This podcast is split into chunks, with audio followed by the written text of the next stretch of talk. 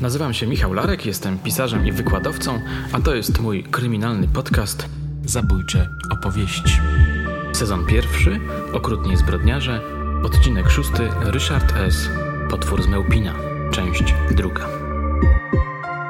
Opracowanie dźwiękowe Paweł Dalecki. Pod zarzutem morderstwa dokonanego 9 października bieżącego roku na Jadwidze K ujęty został w tych dniach Ryszard S., mieszkaniec Mełpina, powiat Śrem. Tak donosił dziennik łódzki w listopadzie 1971 roku. Obok torów kolejowych w pobliżu stacji Radliczyce między Kaliszem a Zduńską Wolą znaleziono zmasakrowane zwłoki kobiety w wieku 30 lat. Kobietę wyrzucono z pociągu. Bliższe okoliczności bestialskiego morderstwa wyjaśni śledztwo. Sformułowanie bestialskie morderstwo jest jak najbardziej na miejscu. Przekonacie się o tym za chwilę. Z kronikarskiego obowiązku zwrócę uwagę, że studentka AWF-u, którą Michał Czechanowski, oficer prowadzący śledztwo, zapamiętał jako młodą dziewczynę, miała 34 lata. Warto wspomnieć ponadto, że wielkopolskie gazety bardzo pochlebnie wyrażały się o pracy milicji. Oto dwa przykładowe nagłówki. Po koronkowym dochodzeniu milicja obywatelska ujęła podejrzanego o zbrodnię. Błyskawiczna akcja milicji obywatelskiej zakończyła się ujęciem sprawcy zabójstwa. Przy okazji dziękuję Zuzannie Sołtysiak za pomoc w researchu. Poprzedni odcinek zakończył się w momencie, w którym przestępcy postawiono po zatrzymaniu dwa zarzuty: usiłowania zabójstwa i zabójstwa. Pewnie jesteście ciekawi, jak wyglądała sama realizacja, czyli w żargonie służb zatrzymanie Ryszarda S. Na filmach zawsze wygląda to niezwykle spektakularnie. Niestety, w rzeczywistości zazwyczaj przebiega to w sposób o wiele mniej widowiskowy. Dobrzy gliniarze robią to profesjonalnie, czyli szybko, spokojnie, bez większych sensacji. Dopytałem Michała Czechanowskiego, który opowiedział mi tę historię, o jakieś szczegóły realizacji. Dowiedziałem się jedynie, że milicjant biorący w niej udział bardzo mocno skuł kajdankami zabójcę, na co ten się skarżył potem w czasie przesłuchań. Biedactwo. Po przedstawieniu zarzutów, opowiada Czechanowski, podejrzany najpierw przyznał się do napadu na kobietę w pociągu pospiesznym, a po kilku godzinach przesłuchania do zabójstwa kobiety w pociągu osobowym. Został aresztowany i osadzony w areszcie Komendy Wojewódzkiej w Poznaniu. Podczas kolejnych przesłuchań Ryszard S. opisał szczegółowo przebieg zdarzeń w obydwu pociągach. Musiały to być bardzo sugestywne relacje, bo oficer, opisując tę sprawę, raz po raz ulegał literackiej wenie. Posłuchajcie. Ciemna noc za oknami pociągu. Łoskot kół, drżenie szyb w oknach, pusty korytarz, samotny pasażer w pociągu. Samotna kobieta udaje się w swoją ostatnią podróż. Nagle otwierają się drzwi wagonu, do środka przedziału wpada młody mężczyzna. Bez słów rzuca się na siedzącą kobietę, szarpiąc jej odzież, usiłując ją obnażyć, aby zaspokoić swój popęd seksualny. Zaskoczona dziewczyna rozrzuca swoje książki i zeszyty, które trzymała w ręku. Rozpoczyna dramatyczną walkę z pijanym napastnikiem o życie. Sprawca działa bardzo brutalnie, broni się, a ona broni się skutecznie. Jest studentką AWF-u. Podczas walki uderza napastnika w krocze, to jeszcze bardziej rozjusza sprawcę. Uderza ją po całym ciele, chwyta oburącz i rzuca nią o drewnianą ławkę. Dziewczyna uderza głową o siedzenie, jej czaszka pęka. Napastnik zrywa z niej odzież, którą wraz z butami wyrzuca przez okno. Pociąg zaczyna hamować. Napastnik wyrzuca ciało umierającej kobiety z pociągu. Sam też wyskakuje na zewnątrz, wlecze ją wzdłuż toru i kładzie na stercie pustych worków po cemencie. Syk pary, stukot kół pociągu, gwizdki konduktorów. Pociąg osobowy oddala się od stacji. Wróćmy do początku tej szokującej historii, którą udało się zrekonstruować poznańskim milicjantom w czasie przesłuchań. Jest październikowy, deszczowy, mglisty dzień 1971 roku. Mełpin, mała wioska. W jednym ze stojących tam domów dochodzi do kłótni pomiędzy podchmielonym ojcem i podchmielonym synem.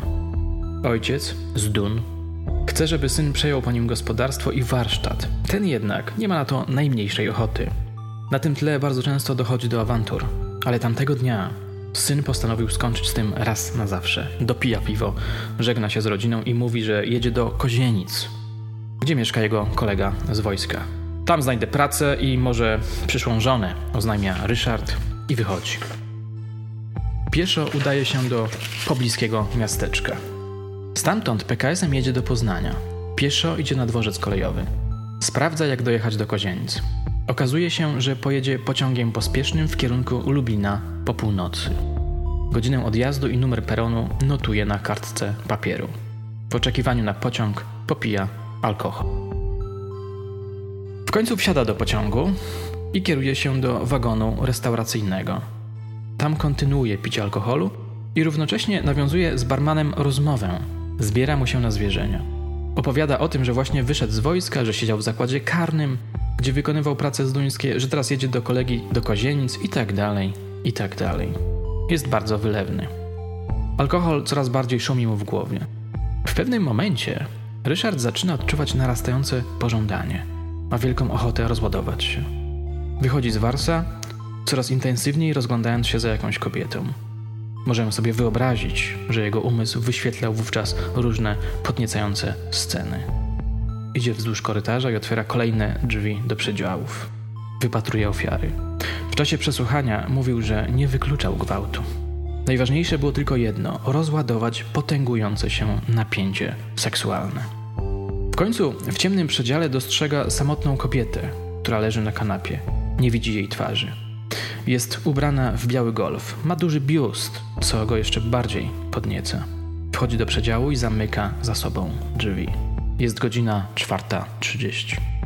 Podchodzi do kobiety. Jedną ręką chwyta ją za pierś, drugą za kroczy. W tym momencie kobieta otwiera oczy. Ryszard ze zdumieniem stwierdza, że to jest osoba w dojrzałym wieku. Podczas przesłuchania nazwał ją starą babą. Mówił też, że ta kobieta nagle wrzasnęła, że to był skrzek starej baby. Wściekłem się, mówił przesłuchującym go milicjantom. Chciał ją uciszyć. Chcąc ją uciszyć, chwyta ją brutalnie za gardło. Krzyk przerażonej kobiety zrywa ze snu podróżnych. Do przedziału wpadają podróżni, w tym konduktor, i zapalają światło. Ich oczom ukazuje się przerażająca scena. Oto dyszący młody mężczyzna dusi kobietę, która traci przytomność. Ale nie reagują. Trzeba przyznać, napisze później dziennikarz Ekspresu Poznańskiego, iż nie doszłoby do tej tragedii, gdyby nie karygodna, wręcz bierna postawa społeczeństwa. Albowiem podczas pierwszego napadu na Juliannę B. na skutek wołania o pomoc do przedziału wbiegło kilka osób, w tym mężczyźni. Świadkowie tej makabrycznej sytuacji stali w bezruchu. Ostatnie zdanie dziennikarz w przypływie oburzenia podkreślił tłustym drukiem. Ryszard puszcza kobietę, dopada do okna, otwiera je i wyskakuje przez nie. Miał szczęście. Pociąg właśnie zwolnił przed stacją Opatówek. Według świadków wykazał dużą sprawność i zdecydowanie jego skok przez okno nazwano skokiem tygrysa. Wypity alkohol i emocje związane z tym zdarzeniem spowodowały, że przez chwilę nie wiedział, gdzie się znajduje i dokąd ma teraz iść, opowiada Czechanowski. W ciemności nocy zauważył budynek oświetlony nikłym światłem. Gdy szedł wzdłuż toru, poczuł, że robi mu się niedobrze. Zwymiotował. Otarł twarz i ubranie. Umył ręce w wodzie znajdującej się w rowie. Gdy wszedł na koniec peronu, zauważył sylwetkę kobiety czekającej na pociąg. Po chwili pociąg nadjechał. Nieznajoma wsiadła do niego. Ryszard również, po czym skierował się do tego samego wagonu co ona. Znowu poczuł silne podniecenie. Stanął w progu drzwi. Omiótł ją wzrokiem i nagle rzucił się na nią. Jadwiga nie pozostała bierna, broniła się. Uderzyła go w krocze, co spowodowało, że Ryszard wpadł w furię. Bił ją i zrywał z niej ubranie. Nie mógł jednak nad nią zapanować. To musiała być straszna szamotanina. Zwierzęca walka o przetrwanie. Zamknijcie oczy i wyobraźcie sobie. Ciarki przechodzą po plecach, prawda? Nagle Ryszard unosi Jadwigę i rzuca z całej siły o ławkę. Wtedy pociąg zaczyna hamować. Właśnie wjeżdża na stację w Radliczycach. Ryszard nie zamierza jednak rezygnować z gwałtu. Wyrzuca przez okno jej ubranie, a następnie chwyta zakrwawioną Jadwigę, otwiera drzwi i wyrzuca również na zewnątrz. Jak worek ziemniaków, jak kawał mięsa. Gdy pociąg odjechał, Ryszard przywlókł rzężącą Jadwigę na stertę worków. Wysiłek fizyczny spowodował zanik erekcji. Żeby się pobudzić i dokończyć to, co zamierzał, wyciągnął z kurtki pornograficzne zdjęcie, które później znajdą milicjanci. Gdy poczuł wzwód, zaczął gwałcić umierającą Jadwigę. Przez cały czas trzymał jedną ręką fotografię przedstawiającą nagą, rozkraczoną kobietę. Gdy rozładował swój popęd seksualny, opowiada Czechanowski, zaczynał się dzień. Mgła opadała, przestał padać deszcz. Zabójca przykrył ciało kobiety workami po cemencie, nie sprawdzając, czy żyje.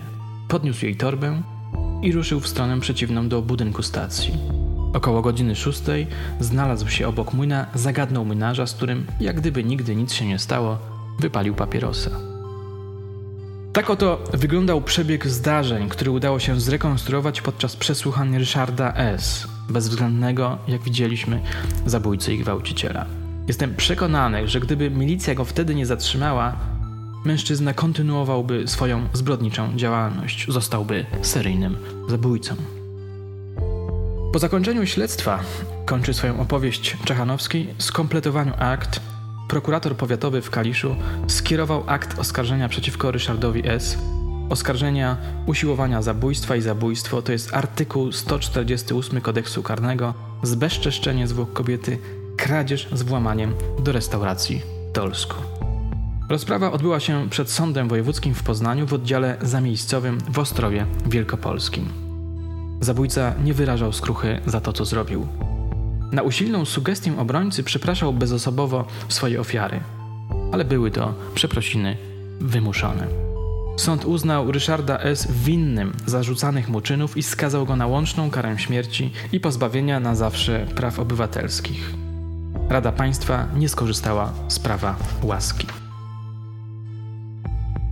Wyrok przez powieszenie wykonano w zakładzie karnym we Wrocławiu.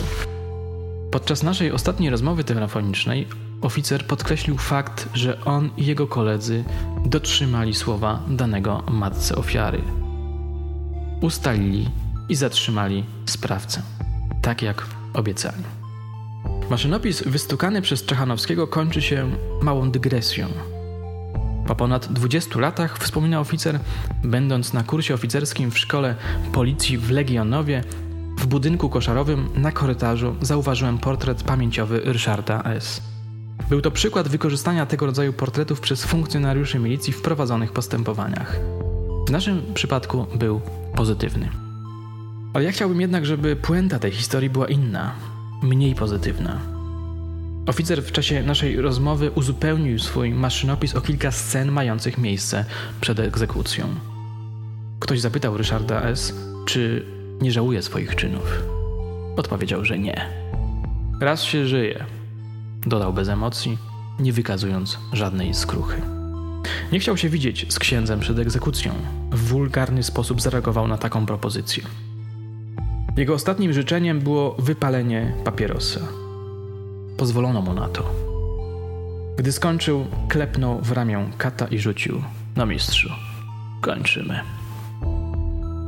Muszę przyznać, że po przeczytaniu maszynopisu i wysłuchaniu komentarza oficera nie mogłem wyrzucić z głowy tej mrocznej historii. Szczególnie mocno utkwiły mi w pamięci ostatnie słowa zabójcy. No mistrzu, kończymy. Dlatego postanowiłem wprowadzić ją do powieści, nad którą pracowałem w zeszłym roku, a która opowiada o różnych rodzajach ludzkiego okrucieństwa. Jeśli jesteście ciekawi, jak ją opracowałem, jak ją udramatyzowałem, zachęcam Was gorąco do lektury na tropie drugiego tomu mojej kryminalnej serii Dekada. Zwróćcie uwagę na scenę wizji lokalnej, w czasie której dochodzi do nagłej eksplozji przemocy. Dobrej lektury.